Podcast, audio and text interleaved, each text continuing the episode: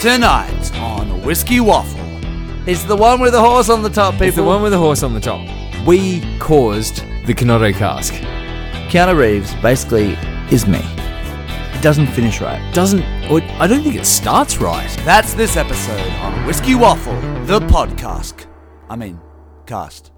Good evening, Teddy Boy. Good evening. Good evening. Good evening, Nicholas. It is great to be back in the chair. Yeah, yeah, no, absolutely. I see you shuffling around, getting yourself comfortable over there. Are you comfortable? I am indeed. My bottom is most uh, firmly comforted within this very cushiony chair. Yes, that is always my aim, Ted, to provide your bottom with lots of comfort.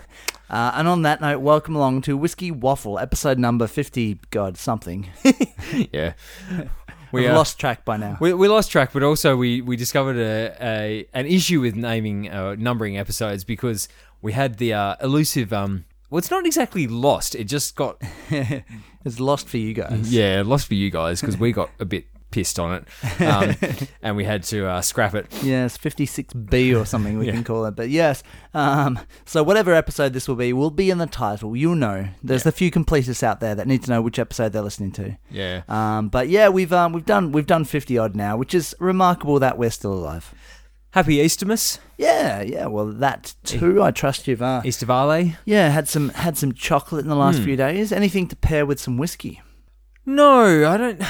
I've I feel like that you need probably relatively dark chocolate to go with whiskey. Mm, I haven't Yeah, really yeah. had access to that. I had moment. a um I had a chocolate stout, which I know is not Hmm. whiskey, but is at least some sort of Easter themed drink. Yep. yeah, yeah. Remember that time that we did that? Um, that well, we we've actually done a chocolate and whiskey pairing before, but we did those uh chocolate liqueurs. Oh, the bonbon things. yeah, chocolate whiskey uh, bonbons. I think yeah, I Which think that were- made a Christmas special back in the day, so you guys might have listened to it. It was um, it was Diageo's uh collection. So things like uh, your Lagavulins and your Ovens and Mm. Yeah. So that was a Talises and Christmas one. stuff. Why haven't they done an Easter one? Yeah, Like It's- eggs with lots of whiskey eggs, in it. whiskey eggs. Yeah, they sound about as breakable as regular eggs, don't they? Time, time to uh, get a trademark out, buddy. Mm, yeah, yeah, we can make it happen. You just need really thick chocolate walls to make sure there's um. Yeah, but that's the problem. The the liquid inside is not whiskey; it's a whiskey liqueur because yeah, just having a Yeah. whiskey inside a chocolate would very quickly eat away at the chocolate and leak all over the foil. Mm, that um that Diageo pack ranged from merely a bit shit Yeah. to spectacularly Absolute rubbish. Yeah, rubbish. So Yeah, yeah. No, this is it. maybe we should convince Ambers to uh, do a um, Tasmanian version. Oh yeah, yeah. So one of the more expensive Tasmanian chocolates with uh, one of the more expensive brands of whiskey around the world. They can provide them to us to to uh, promote them for them. Yeah, we'll try it. Yeah, we'll, yeah. we'll help them We're Mm, with the their R and D. obvious, obvious choice for promoting that product. Nice. Well, um, speaking of Tasmanian products and promotions, um, we're kind of leaning into the Tassie theme again this episode, at least for the at least for the waffle. Um, definitely not for the review. no, the review Hmm. is, is very far away from Tasmania, so we do like to mix it up here on Whiskey Waffle. But um, we've actually got two warm up drams in our glass. Yeah, just limbering up, getting those muscles loosened up. Indeed. I went to the gym this morning, so I, I'm, I'm sort of starting to stiffen. Hey, hey, hey! So I need to, yeah, get my arm nicely loosened out again. I like it! Ready Yeah. to do some reps on the glasses. When you, when you come to uh, drink whiskey with me, Ted, you start to stiffen as well. yeah, every time. I like to see you there at the gym pumping some iron with a dram next year. Yeah. Yeah. Oh, I can, I can replicate it here with my glass. Or just sitting on the exercise bike there, just with a tram in one hand. Sounds like my sort of exercise, really. Um, so, what is the distillery we're covering? It's a fairly famous one. Uh, number one, The Large. Okay, that joke nearly works, but um, yes, uh, for all your Monty Python fans out there, um, we're we're looking at Lark this episode, which is one of the most famous whiskies from Australia, but also one of the most controversial. Yeah, and a, and a distillery that we've never covered before. We've never talked about any sort of Yes. uh, goings on from this distillery, yeah. Uh, but- no, no. Mm, they have they have got some uh, news which we'll, we'll talk about later. But we've actually warming up with two of their blends because Yeah. they're allowed to do blends now because they're the House of Lark. And actually, No, nor did, one gets annoyed by that at all. yeah, nor nor did we uh, ever uh, interview the uh, founder of Lark. Ah, yes, check out episode fifty. This is some good promotion of our back Yeah. catalogue here, Ted. That's good. yeah. So talking about Glenfiddich, episode one. Just make sure you go back and listen. to Actually, probably don't. actually. Yeah, that's that's going back in time a bit. Yeah, yeah. Um, so we've got two of their blends that I've created. One of them is called the Symphony Number One, which I find really interesting because it used to be like the word lark plastered across the title in big letters underneath Symphony Number One, whereas these days, Hold on, I let know- me get my binoculars out. yeah, these days the Symphony Number One is in big letters, but you have to get Ted's binoculars, um, his little um, telescope out to try and find the word Lark, which is on there. It says House of Lark, but Symphony Number One is the way it's promoted, and I think that is because partly because of you guys out there, the ones that er, got all angry when they started calling this Lark, because of course it's not just Lark. No, no. No, there is um there is a chunk of Nant in here, and there's also a bit of Overeem as well. I actually um I have a not a not any sort of love for this whiskey, but I actually have a sort of respect for it because um, one of the things I do is I, I manage a bar, and this is my choice of lark whiskey for the bar because it is the the cheapest lark I can buy. And actually, weirdly enough, even though I have Launceston, I have Belgrove, I have Hobart, and I have Overeem, the lark is still the one that the people like the most because I think it's the most boring. Ah, and and what do they like to order with it, Uh, Nicholas? well, yeah, often often cola, sometimes just just on the rocks. and and how do you manage that situation? Um, I say yes, here is your whiskey, and put the glass out, and then I get the bottle of cola, and I say here is your cola. What happens next is your choice. I think that's a fair way to do it. Hmm. The blood's not on your hands. Exactly. Yeah. Thoughts on the thoughts on the symphony, Ted, if you have any. Diet lark. Diet lark. Yeah, that's probably probably sums it up. So in the other glass, we have another blend. Uh, Not really House of Lark. It's Whiskey Club, but it comes in a lark bottle. I think there's a lot of lark influence on this. The DNA is definitely there. There's no mistaking that these are siblings. Hmm, But what about the whiskey itself, Ted? The symphony number one is diet lark. Mm-hmm. The rising tide is lark cherry Okay, right. or, uh, or vanilla, lark. Yeah. so there is a reason that we're talking about lark at the start of this episode because we're going to go on to talk about their next big move in the Tasmanian industry. But um, I think we should save that discussion for the waffle, but it'll flow very nicely. So let's uh, let's kick things on. The waffle. Lark Distillery. Um, just in case there's anyone out there, Ted, that has not heard of Lark Distillery, give me a quick rundown about Lark in 20 seconds. Go. Tasmanian whiskey industry 1800s dies. Tasmanian whiskey industry 1990s. Bill Lark decides whiskey good, goes on boat in lake, likes it, writes to politician, restarts Tasmanian whiskey industry. Um, Lark makes whiskey go boom. And 20 seconds. Good. Yep. Yep. And of course, over time, that has changed a lot. Bill no longer owns it. Um, it's owned by a company which is now known as Lark Distilling. And um, yeah, the House of Lark is the name House of Lark. col- colloquially known. And they've, That- they've that- played around that's a that bit. um, HBO series, isn't it? Uh, Basically, yeah, yeah. In the previous series, the um, Amber Wedding. That was a particularly uh, famous episode. Yeah, but everyone forgot what happened at it. It was- Yeah. Um, just Woke, up, with killer headaches. Oh yeah. So Lark have been doing some interesting things recently. We chatted about um, some blends in our intro, but now we're on to the pure stuff. Just like regular. Yeah. Well, that's our that's our starting point. But you see, the thing is, Ted, there are now four Lark regulars. Which, when you uh, opened that box up the other night and pulled them out, all right, caught me off guard. I Yeah. wasn't expecting that. So uh, I know, I know. And after I finished doing that, I brought some whiskey in. To... no, so there are now four Lark whiskies in what they're calling their signature range, and that is what we're talking about on our episode today. Their new signature range, and I've got a miniature bottle of all four of their whiskies to talk about, uh, discuss, say which are good, which are bad, um, discuss why they are that, and also how much they cost.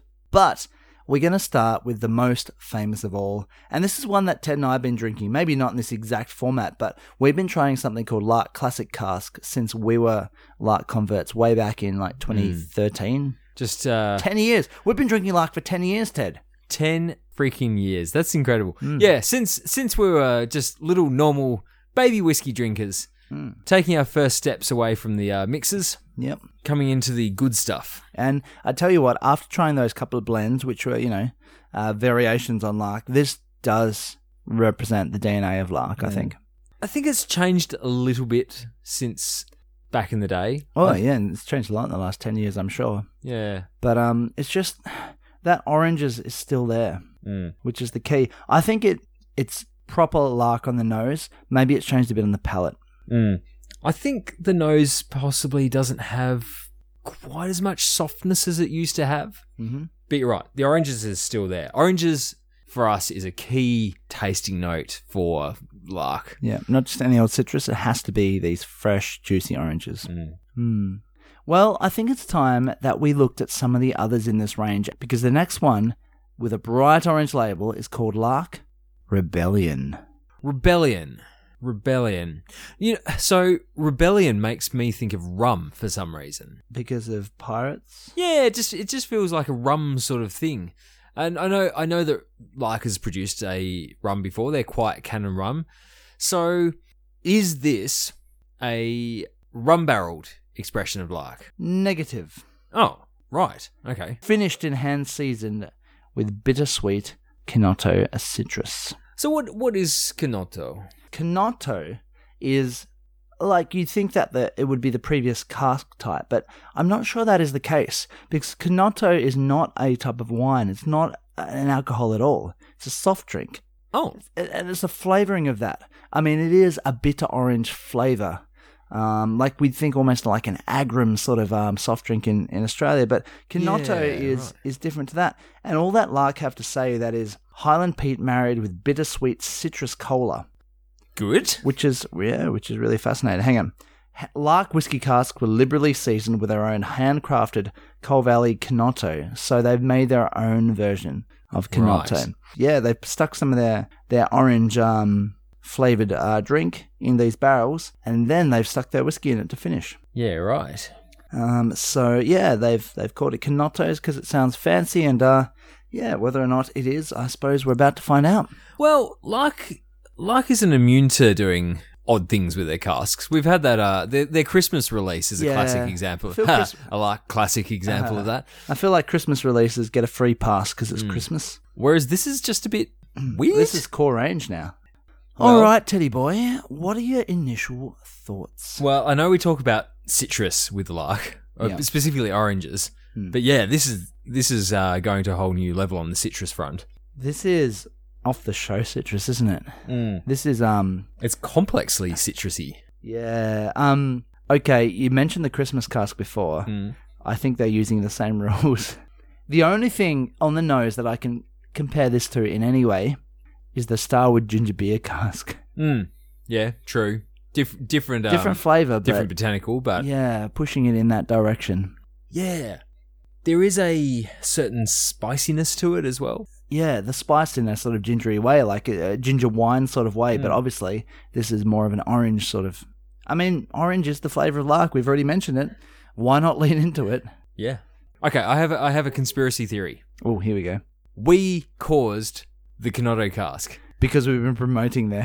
yeah, because we've always talked about Lark having a, a really strong orange profile. And maybe Chris Thompson is like, you know what? Those guys from Whiskey Waffle are right. We do have an orange profile. and damn it, I'm going to pump that up to the max. Yeah, I, I love your theory, Ted. I love your theory. There's only one flaw. Uh, Bill Lark was the one that mentioned the oranges to us, or maybe even uh, Mark Nicholson. Did they, or did we say it to them? All right, shall we? Shall we try it? We should try it out. Is it really whiskey? I don't know if it's something caused by the addition of the Kenoto, but I don't think the spirit structure is very good in that. I think that it it comes across the front of the palate really flat and watery, actually. You reckon it's a bit flabby? Yeah, it, it's flabby, and then at the end of it, you get this really like quite intense burst of um, citrusy, spicy sort of flavor that, um, yeah, it goes back to those like the biscuits and the Yeah. uh, And you know why it is, Ted? It's because this is a liqueur. Yeah. Um, not like a sweet liqueur, but yeah, calling it a whiskey is is a stretch. And this is coming from me who doesn't hate it. I actually like some of the flavors there: spice biscuit, spice cake, but it doesn't drink like a whiskey. You're right; the structure is not there. You have to Isn't that adjust fascinating? your you have to adjust your set. Yes, Yeah. it doesn't finish right. Hmm. Doesn't or I don't think it starts right. Mm. Does it taste like it's three quarters of the way to a cocktail? It's got the Angostura bitters already added in. Yeah. Um, if I think about this as a liqueur, as a base for a cocktail Mm. or something, it, it makes a lot more sense. well, what I had the other night is I um, got together with my brother-in-law Paul. Um, we pulled out. Um, where's Tread- this tread, sentence going? tread carefully. and why wasn't I invited?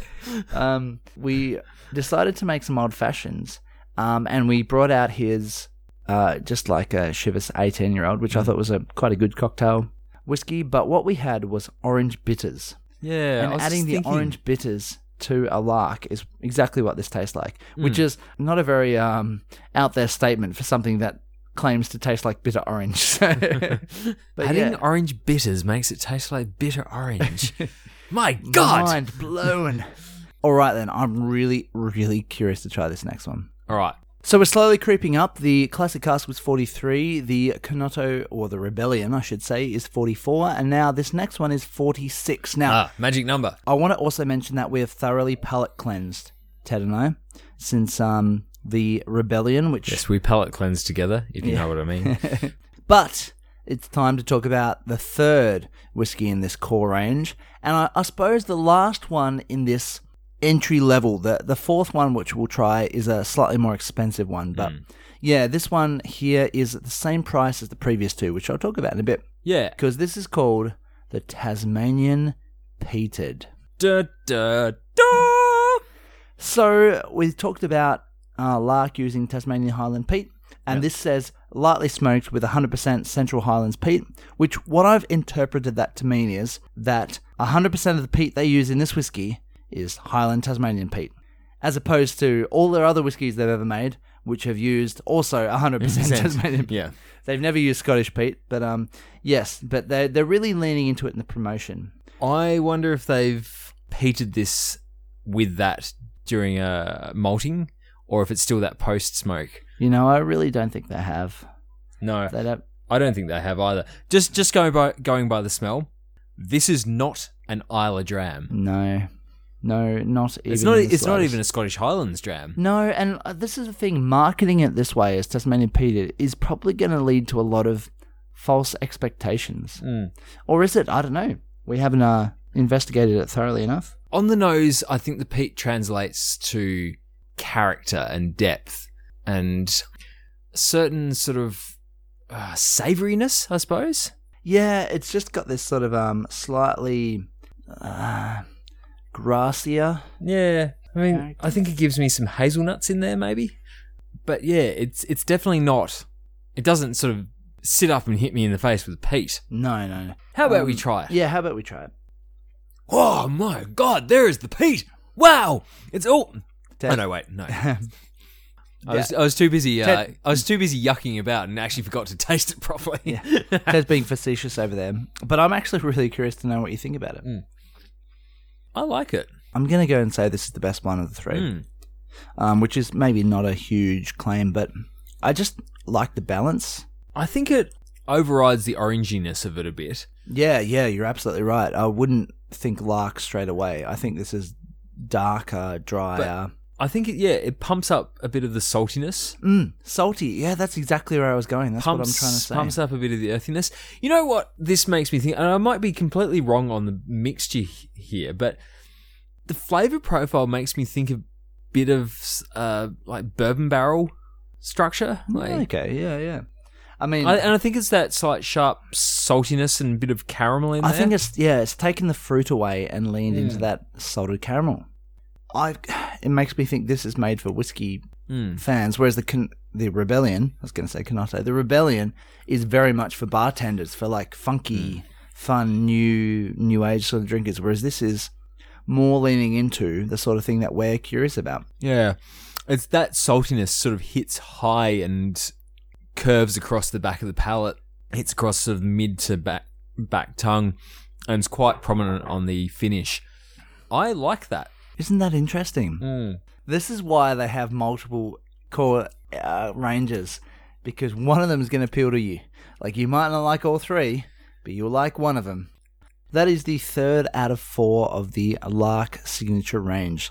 Time for the final one, which is not a new one, and a bunch of our listeners will have tried this before, but they've sort of rebranded, and this is now part of, I suppose, Yeah, once upon a time, you could think symphony, classic, cask strength. So, what percentages is cask strength, Teddy boy? This car strength is 98.5%. is that even allowed? In America, it's not. No, no, in Tasmania it's fine. Like, Yeah, yeah. No rules here. Cowboy country, yeah. oh no, sorry, sorry. Let me. Um, no, I was I was wrong on that. Um, Yeah. Fifty-eight percent. Does that does that sound more reasonable? That sounds much more reasonable. 58%, yeah, okay. Yeah. Um, it's like the forty-three, but it's got a much bigger, oilier hit on the nose. Mm. It's the the flavors are just sort of jump off the page a lot more. To completely mix my metaphors, Hmm. yeah, it, it just sits up and really rams it up your nostrils. I'm prepared to say that despite the classic cast being called classic, this is the most classic lark, at least on the nose that I've had. There is perhaps a slight bit of sharpness to it. A bit of medicine in there. Ah, it's uh, not even that. It's it's more just sort of alcohol burn, but not not unpleasantly so. yeah. I don't smell it and go, oh God, You're- that's you're burning my not- nostril hairs. Your nostril hairs need a cut anyway. Oh, I commented uh, to my other half this morning that um the nostril hairs just seem to be getting longer and longer these days. Ted, this is why you grow a beard, or at least grow a moustache, because the nostril hairs then blend in with your facial hairs. So that's it. I don't actually have a moustache. It's just my nostril hairs that are like teased out to quite long lengths. and- yeah, no, th you're right though. There is a bit more booze than perhaps I'd want to find. Mm, And Hmm. boozy, boozy. That's a Hmm. good word for it. Actually, it makes. I was just thinking. It makes me think of like a um, boozy Christmas cake mixture. Mm, yep. Of course, that's uh, brandy or something in that. But um, Yeah, but it's got that. this is a fortified whiskey. This is you take the classic cask and then you add brandy. You fortify it. Yeah. Continues down the, the line that you were talking about with those um Christmas pudding flavors. Mm. It's got a nice um, sparkly burn across the. Uh, well, it's actually not even across the back of the palate. I'm getting I- that across quite the front. across the front. Yeah, Yeah, my I'm the same. across the front of my tongue, so mid mid tongue to the to the fore, to Absolutely the tip, right. Yeah. Just the tip. just the tip. Well, Ted, we've tried all four. It's a nice set and it's a nice thing to own. The 100ml bottles don't last for a long time, and I'm going to say they're not going to last for a lot longer either because Ted and I have decided that you tasting panelists out there are going to receive a dram of each. Yeah, it'd Looking be after interesting you to see guys. what you guys think. Yeah, well, I kind of like you to rank them, Ted. Okay, well, solid uh, a solid four, like it's four being the bottom, is the rebellion. Yep. I don't think that's really whiskey, sort of. Coming at number three would be the classic cask for me. Then ah, it's a real toss up. Um, I think almost in number two is the cask strength. I think it's the classic cask plus Hmm. and yeah, I I feel like my I'm leaning towards the peated as my number one, but then I kind of need to try it again just Yeah. against the car strength to make sure I'm sort of on the right lane with it. Yeah, well, Ted, there is absolutely no reason for me to go through my ranking because it's exactly the same for the exactly the same reasons. Yes, Um, yeah, it's it's kind of a bit lame for you guys out there that want us. You wanted a champion for the rebellion, perhaps, um, but uh, you will not find it in us. Um, but the thing that yeah really impressed me the most was what I thought about the the Peters, so or the Tasmanian Peters, as I should say. So yeah, really curious. But there's one more thing I need to bring in, and this is a completely separate factor. Like trying them next to each other is one thing, but would you buy one when you consider what the price is? Nick, you have to talk about the price. Yes, I need to talk about the price. Thanks for reminding me, Ted. No worries. So previously, the Lark Classic Cask has been about what 170, 180, but before that, it was And about qualify there for a 500 ml bottle. We have to 500 ml bottle, make yep. that clear. before that when we started buying it back in the day it was maybe like a 120 um, it was definitely the entry level and we had the distillers which was maybe a bit more in fact the classic was probably a bit less it was closer to 100 probably but we've seen it going up after time and it was about maybe 160 170 180 do you know how much a 500ml bottle of the classic cask costs these days One dollar. Haha. slightly higher um, but it's One- a nice round number One dollar seventy-five. that's not round. No. Um, so it costs you now two hundred dollars to buy a Okay. bottle of Lark Classic Cask, and the same price is for the Rebellion, and the same price is for the Peated, and the cask strength is 250, and that's gone up as well. So, yeah, 200, 200, 200, and 250 for these whiskies, which you and I buy a lot of whiskey. Mm. That's not the cheapest. If you're going to charge 200 or more, like I think 200 is the threshold. Mm. If it's going to be 200 or more, then it has to be something special. If it's going to be a 500ml bottle, and Hart would have earned that, right? Yep. Like Tip are nowhere near asking that much, and yet you and I would probably, you know, Oh, I unanimously just- agree that they're better. Uh, But, Tim, um, Tim, Tim just sort let's- of says, let's, uh, Here, here's a new, here's a new tip, and I go, yes, please. let's uh, let's leave that out for a moment. But um, the only reason that I would spend more than two hundred dollars on a five hundred ml bottle is well, okay. There's two reasons. One, the reputation from a lot of other stuff in terms of its quality have built up sufficiently, or two, it's a brand new release. I really want to give it a go. I want to jump on this train while it's early. Um, you're probably more prone to the latter than I. but, uh, Listeners, Hmm. what aspersions is he casting? you, you guys have never known me to just go buy a bottle because it looks pretty. But when you have as big a stock holding as Lark Distilling, Mm. Hmm.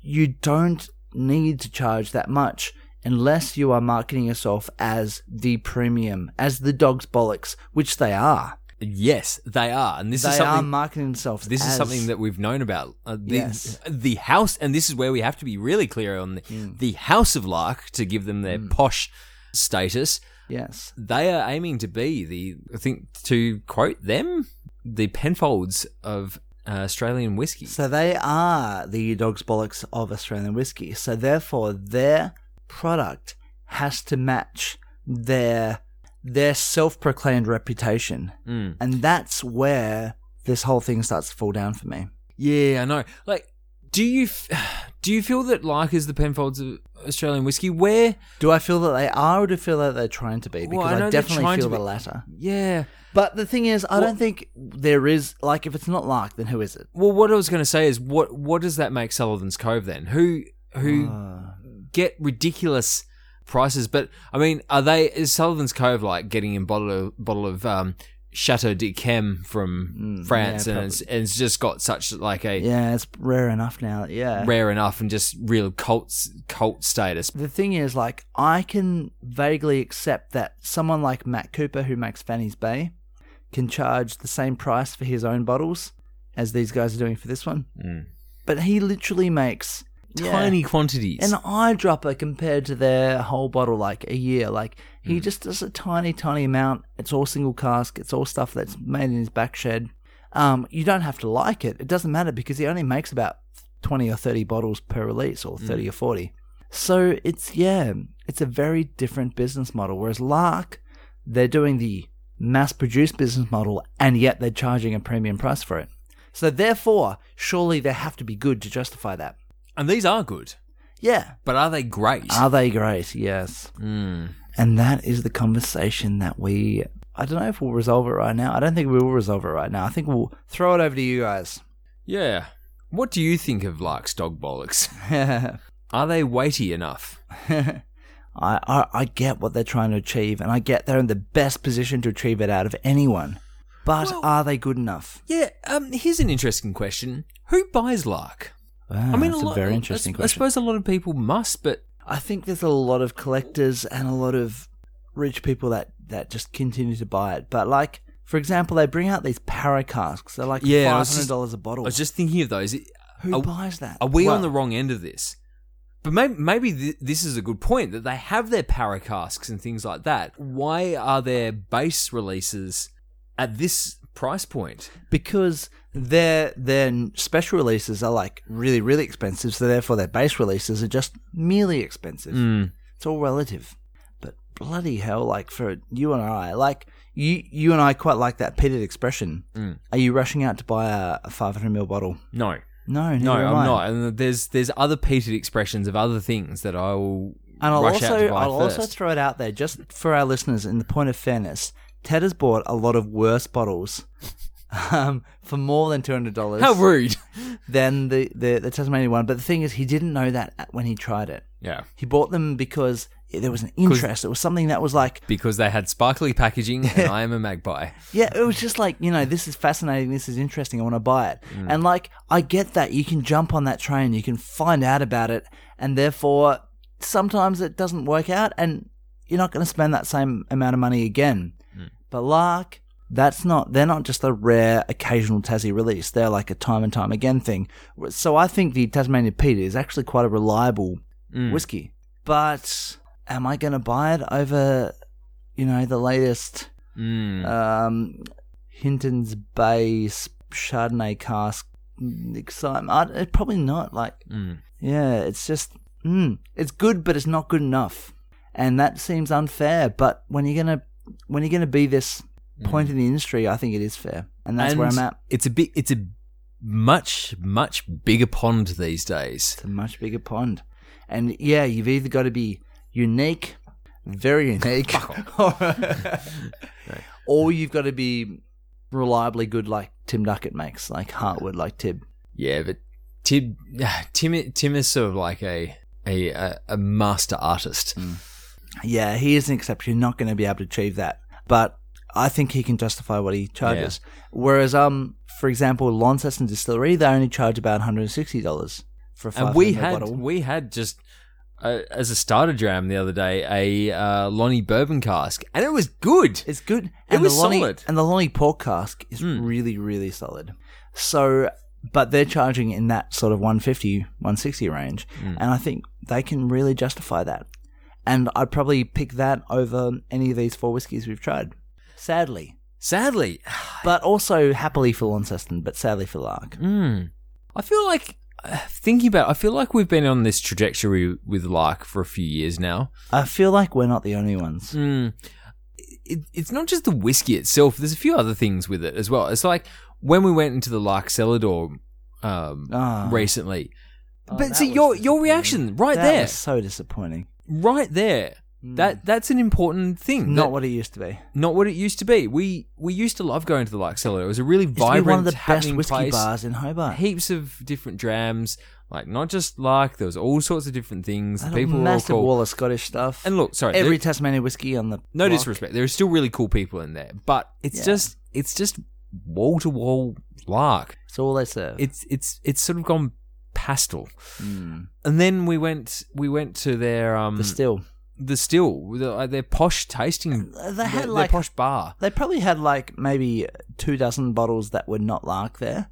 But basically, the whole menu was just this Lark, that Lark, this Lark. And we tried a few rare ones. And like, you know, it's cool we've tried them, but. the, what the we used to- experience still felt a bit just left me feeling a bit empty Mm. part of me wants to really like like whiskey and like what they're doing but another part of me goes this, this doesn't sort of tweak my nipples enough So the for me, like I'm prepared to let go all the the commercialism, the price, the uh, I guess m the cynicism that is built up. I'm prepared to let all that go if they produce a whiskey that I can really love. stonkingly good whiskey at a okay price Mm. Well, I I don't even care about the price if they produce a stonkingly good whiskey. The way that I used to froth at the mouth about Lark whis- whiskey. But the problem is they're not making that whiskey anymore. Maybe some of their single cask ones that I never get to try. Or Maybe Yeah. some of those paras like that are bloody five hundred dollars or more, like a thousand dollars some of them. But I never get to try that. All I'm trying is decent whiskies for an exorbitant price. yeah it's, it's Decent whiskies for a decent price, good. Exorbitant whiskies for an exorbitant price, also good. But you've got to have both. You've got to have it on par, and they're just not doing it. Well, well that's been a disappointing Well. dis, dis, dis, dispiriting listeners, listeners, is this what you thought we would be saying? We've always been well, we've always tried to be quite balanced, but I think we've really come down pretty hard this time around. yeah I think we've come down pretty hard. We like we like to see ourselves in general as champions of the Tasmanian whiskey scene, but sometimes we also have to say it like we see it. We Whiskey Waffle has always been fiercely independent, and Yeah. yeah, and so and we do we do sometimes we are sometimes nice about things, but Yeah. Yeah, we're, we're regularly nice about things, but um, and sometimes we're probably overly nice about things, but Hmm. like, mm, you've got to speak from the heart, and I think the heart has spoken. Yeah. The heart has spake. Lark, come back to us. Grab us by the balls and make us sit up again and listen. It's passed us by. Yeah. It's not for us anymore. It's for the people who can afford the penfolds. Mm. It's the Penfolds of Tasmania whiskey. They've done it. They have done it. Now, see, I haven't tried the Canotto before. The I, I think, I think we tried it when we were very drunk at the Lark Whiskey Bar one time. Ooh, maybe we did. Let, let me let me go back on that. I may have tried the Canotto before, but I don't really remember it. No, no. The whiskey. Right, let us talk about a review whiskey. Yes. So now for something completely different. We've been talking for about something completely Tasmania different. whiskey and uh, our thoughts on the Tassie whiskey scene. So is this a Tasmania whiskey? Not in the slightest. so, the reason that this whiskey came up as our review one, Hmm. I was rewatching John Wick 1 and 2 the other night, Uh, plus 3, but it didn't actually appear in uh, John Wick 3 as far as I saw. I Oh, was re- so there's a whiskey in the first. There's a two. whiskey in the first two. I was re- I was rewatching John Wick one and two in preparation for John Wick four, which is out right now. And Have you seen it? No, not yet. Um, but it's it's. So you don't know if this whiskey appears in the fourth one. don't know if it appears in the fourth one. Um, Ooh. I should, Um, I all should've- those viewers out there who are about to go and see John Wick 4, look out for Yeah. this whiskey that we're about to talk about. It may be there. Hmm. Although I feel like ah, recently he's been been spending a lot more time just running around, shooting people and trying not to get shot. all right, so Where let's is it- drink more whiskey. Yeah, whereas in the first two, he had a little bit more time to sit down and have a dram. Hmm. Um, anyway, so John Wick, as it turns out, likes a dram of Blanton's. Blantons. Blanton's. So not like Blamtons when he's shooting down everyone. no, no, blam, blam, blam, Blanton's. No, no, Blanton's. Uh, for our listeners out there, is there a way that they might recognize what Blantons is? Yeah, well, see, Blanton's is something that I've seen around for a few years, and so when I when I picked this up at Uncle Dan's recently, I I recognised it and thought, yeah, it's about time I tried that. And then I, tonight, researching it, I've gone down a complete rabbit hole with it. um, It's Yeah. it's it's a, there was a lot more to it than I originally thought when I picked up the bottle. But on the on the bottle, it's kind of this faceted round.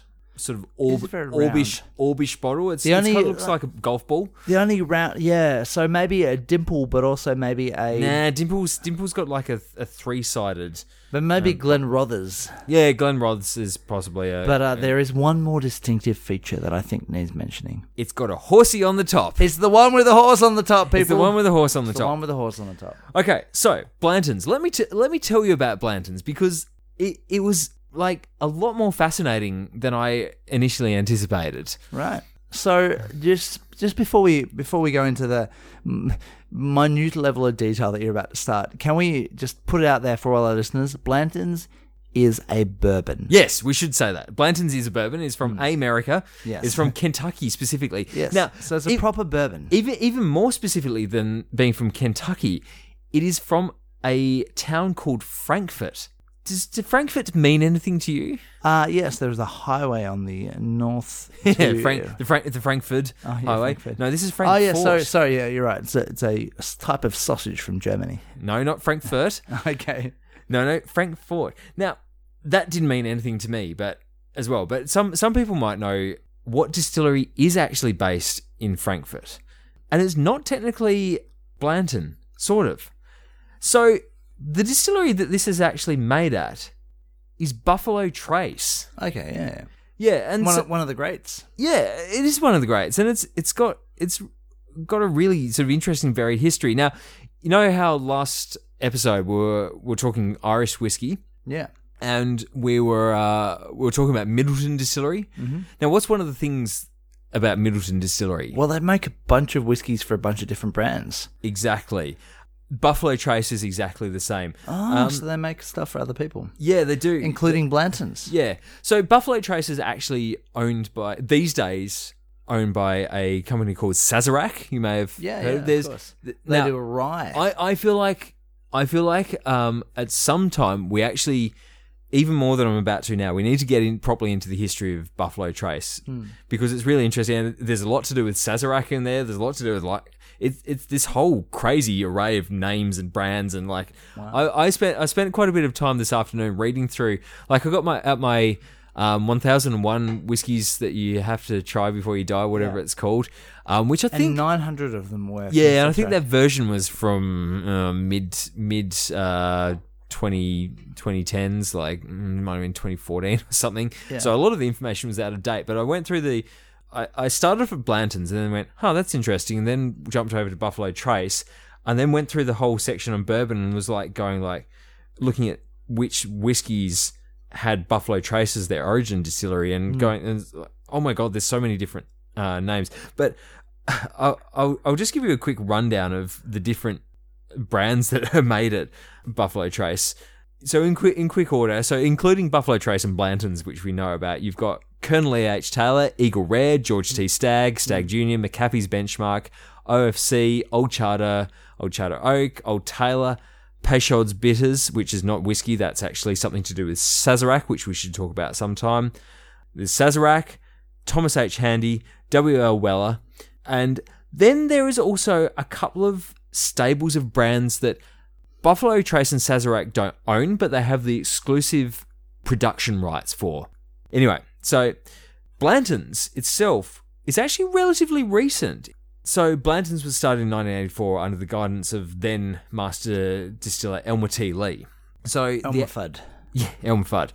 So the actual the actual Blanton's brand gets its name from a one Albert Bacon Blanton, who Bacon Blanton. yep Albert Bacon Blanton, who had um Is that a tasting note? who had run Tasting who had, who was basically had run an earlier version of um, Buffalo Trace. So it was um it was either Old Founders Copper or Old Fire Copper, but I found differing opinions on what the name was but he was there for around 30 odd years in the late 18th early nine, uh, early- late 19th early 20th century sorry um, he basically started as an office boy in the company and worked his way up to president uh, of the company at the same time as the the distillery was named renamed as the George T Stagg distillery Ah, which yeah, is okay. another which is another, Another bourbon brand, but yeah, yeah. it, there's there's so many different names here.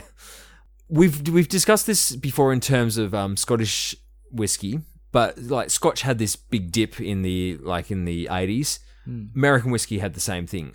Americans were drinking about half as much whiskey in the eighties as they were in the sixties. Hmm. You know who saved them? Jim Beam. So, Okay, inter- inter- okay, so almost take that further. Who is Jim Beam Beam connected to these days? uh, Suntory. Yes, and who is Suntory owned by? Um, Coca Cola. Well, yeah, Coca-Cola. I mean, But who, who, who, who, which, which country is Suntory connected to? uh, Japan. yes. In in the eighties, young Japanese drinkers were looking for a break from their fuddy-duddy old uh, elders, and they, for some reason, got into bourbon as a thing, and they wanted like, Really? yeah, it, and they wanted, they didn't just want sort Don't of tell me that Japan saved the American whiskey scene. it, it played a role. I don't know if it Yeah. was entirely responsible for it, but it certainly played a role. And they didn't just like the Japanese being the Japanese, they didn't just want common garden variety. No, they want the bonus tracks. Yeah, they wanted the bonus. They wanted interesting age things. And so Blanton's was actually was created for the Japanese um, market. Japanese bonus track was Blanton's. Yeah, they, they released into Japan, but they also released into America as well um, at the same time. So it sort of had an, an American present, presence, but it was it was partly created to appeal to the to the Japanese drinkers. And the really interesting thing about it, which we we discovered the other night when we when I brought it along here and we tried it, was that it was the first single barrel bourbon to be released. The first one. Like, I know that, yeah, you mentioned this is a the- single barrel, but they, they created single barrel bourbon as a category, What? and it was basically to emulate s- like Scotch whiskies, Alright. like single barrel Scotch Yeah, whis- Scotch whiskies. Yeah, and and so Elmer, what was his name? Elmer T. Fudd. Lee, Elmer Fudd. Yeah, came came up with this. I, well, ma- I don't know if it was him, but yeah, let's say he came up with this con- concept. Now, all Blantons, because Buffalo Trace must or George T. Stagg, Hmm. as it was at that, whatever it was, they, it's had so many names. Um, must be a huge site, but apparently Elmer Elmer Fudd was a was an acolyte. Uh, he he trained under Blanton when Blanton was in charge of the distillery, and he remembered that Blanton always said that the best whiskies on the site came from Warehouse H, Yeah, yeah. which I, I saw just as a random side fact that Warehouse H is the only metal clad rickhouse on the site. I don't know what the rest are clad in, but that must have some make some difference. Straw or sticks. Yeah. Uh, brick. That's where all the Blanton's uh, whiskey comes from, is Warehouse H. Right. Now, they're all um, aged for six to eight years. That's quite a lot for bourbon. Yeah, it, it, it's, uh, it's a reasonable age. So this, this bottle comes from barrel number 3251. Ah, it's a good one, that one. That is, a, good- but this is the thing. This is the first one we've had, and we Yeah. have no idea that when I when I saw it in Uncle Dan's the other day, I looked at a couple of different bottles, and when I first noticed that it seemed to be a single barrel thing, and yeah, they were all from the um from the same barrel number, Yeah. but they had different bottle numbers. Yeah. I think so. My But- bottle is number fifty six from this. Yeah. It's from obviously from warehouse number H. Yeah, but which Uh, section? warehouse uh, letter H from Rick nine. Good Rick. yeah. Well, this is it. Like people might actually out there the, the Yeah, yeah. Blanton's fans like Rick Nine. Oh, that's not the best one. Like Rick Seven. Oh, that's where Yeah. it's at. One other thing before we have a try that I want to point out is that very appropriately for this time of year, there is an Easter egg. With A, the a bottles. uh, hidden little uh, cheeky factoid. So apparently there are eight the, the little the little horseman on the top. Yeah, the most significant thing about the packaging. Yeah. There are eight different versions of it, really? which when you put them side to side, the the little man in his various poses will spell out the word Blantons. What? And apparently, Well- apparently the modelling is is um is designed to look like a horse race from start to finish. So from when he starts at the gates through the horse race, and so this. So can, what? So what letter have you got? can, can you can you tell what it is? um, T. Nah, it's it actually. I think that's what it's just on his the horse's rear hoof underneath there. It's got a, uh, a little mm, coiner there, I suppose. So this one I think is an S. It says it says S there. So and this then, is him crossing the finish line. Yeah, and it's him crossing the finish line. He's got his hand hand up, sort of curved over, or his arm curved over up above his head at the Dude. top. This is this is dangerous stuff for you to find out because I can see you going out and buying seven more bottles of Blanton's Yeah, I know. right now.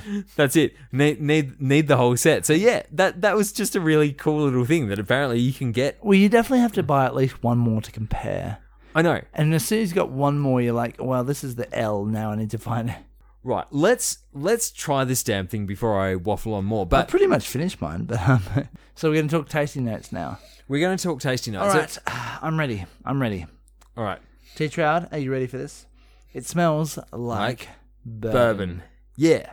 Let's uh, let's dig deeper though, because I, I feel like after all that, Blanton's is owed more than just a simple tasting note. Well, let's let's dig even deeper. So, what what's something that when we're talking about the making of bourbon that we talk about that we don't really talk about when we're talking about single malts? Like virgin oak casks. Uh, Mm, no, there's Hmm. Mash the bill. cask mash bills. Now, Buffalo Trace is really interesting.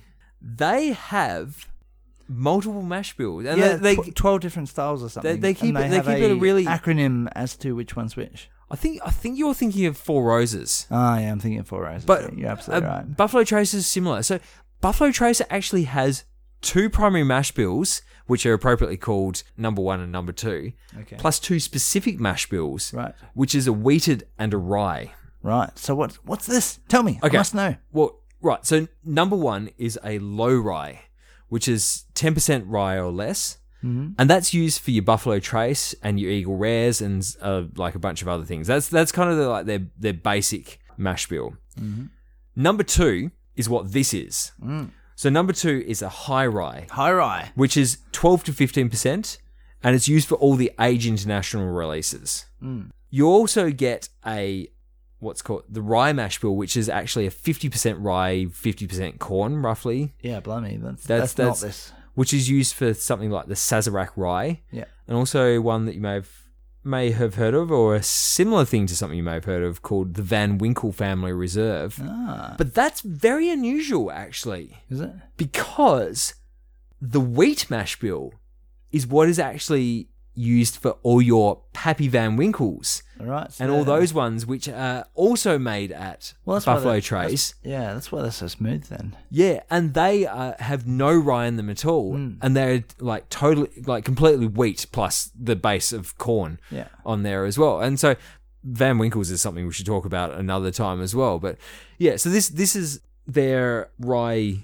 th- their mash bill number two, which is the twelve to fifteen percent rye in there. Okay, on the nose. All right, so we're going to talk about what this whiskey is. Yeah, okay. Um, Bourbon. apa- apart from bourbon, yeah. Bourbon, bourbon. uh, heavy sort of cherry ripe influence Yep. there, which is about as boring a tasting note as I can give for a bourbon. Sorry, I haven't had vanilla yet. a lot of a lot of honey. It's got it's got really big, nice, sweet notes, but I don't think it's overpowering, overpoweringly so.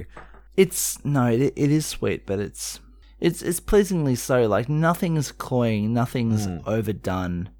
The balance is is okay. Yeah, it's it's it's thick and punchy, and really really hits hits up the nose nicely. Forty six point five percent. I think that does it well. Yeah, Definitely smells like bourbon, but it it smells like a really nice bourbon. yeah. There's enough there in the palate to encourage to to investigate. Yeah, that palate has that hot spiciness of bourbon. Yeah. It really it really hits and sparkles across the back. So just remind me, low rye or high rye? High rye. Yeah. So twelve to fifteen percent. So that's I think that's where you get a lot of that spice from. Yep. But I think it's it's had enough age to really um temper down that spice. Like there's spice there, but it doesn't get out of control.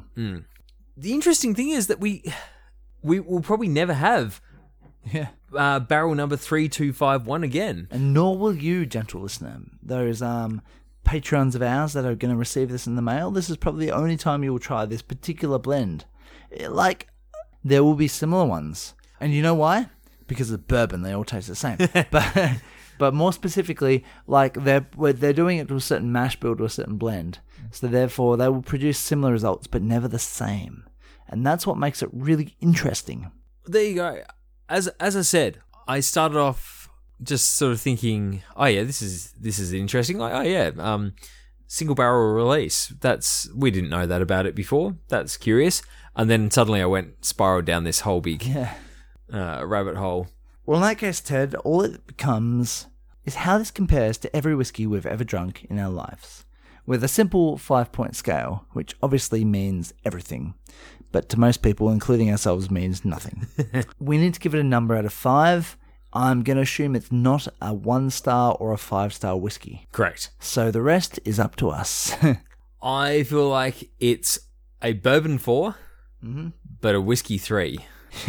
yeah, like I, I, I do enjoy this whiskey very much, but there's just a part of me that is not excited enough to give it four stars. Hmm. I think it's a I think it's a good three, but it's still three. As bourbons go, I find it delicious. I've Yeah. I've actually been finding myself drawn a bit to bourbons lately, but they all still do taste like bourbon.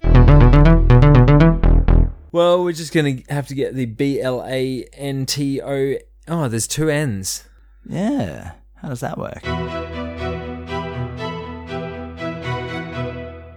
Is it is it um? Oh, how's the jingle go? Your your dad picks the fruit. Um, Oh yeah, Make- the, the Cotties Yeah. Cotties jingle.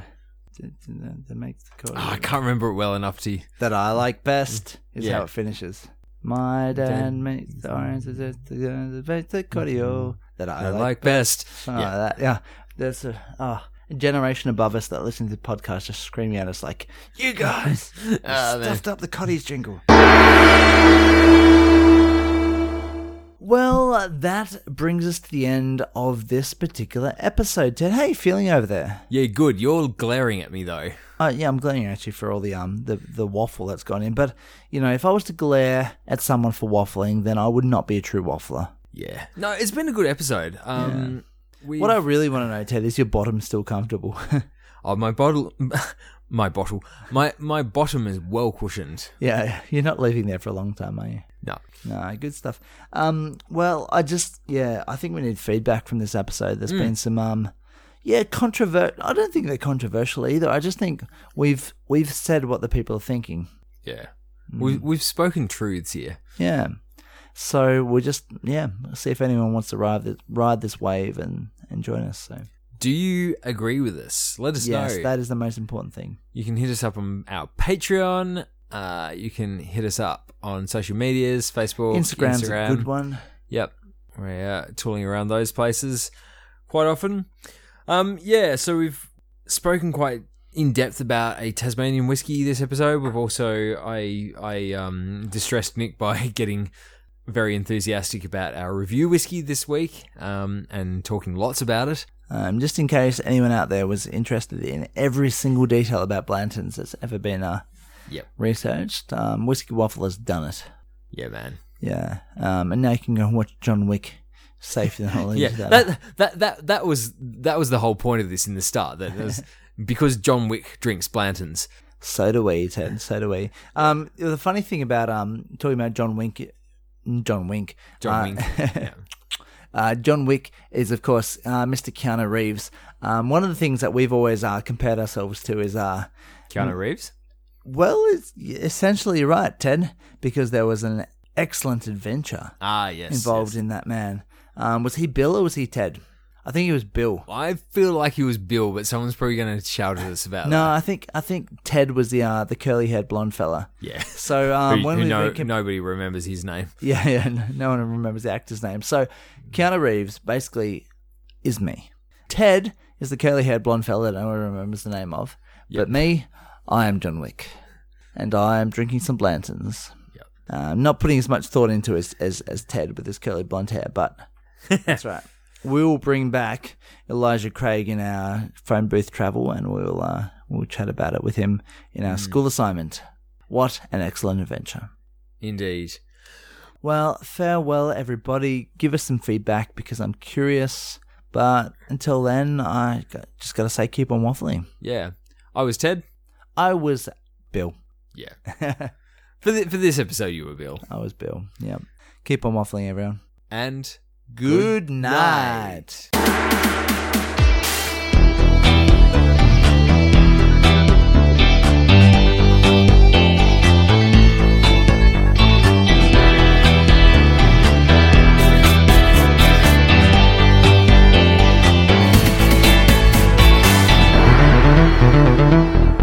Whiskey Waffle recommends you drink whiskey responsibly and only if you're above the legal drinking age in your country.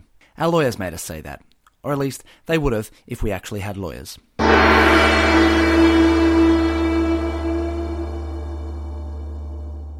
I don't actually have a moustache. It's just my nostril hairs that are like teased out to quite long lengths.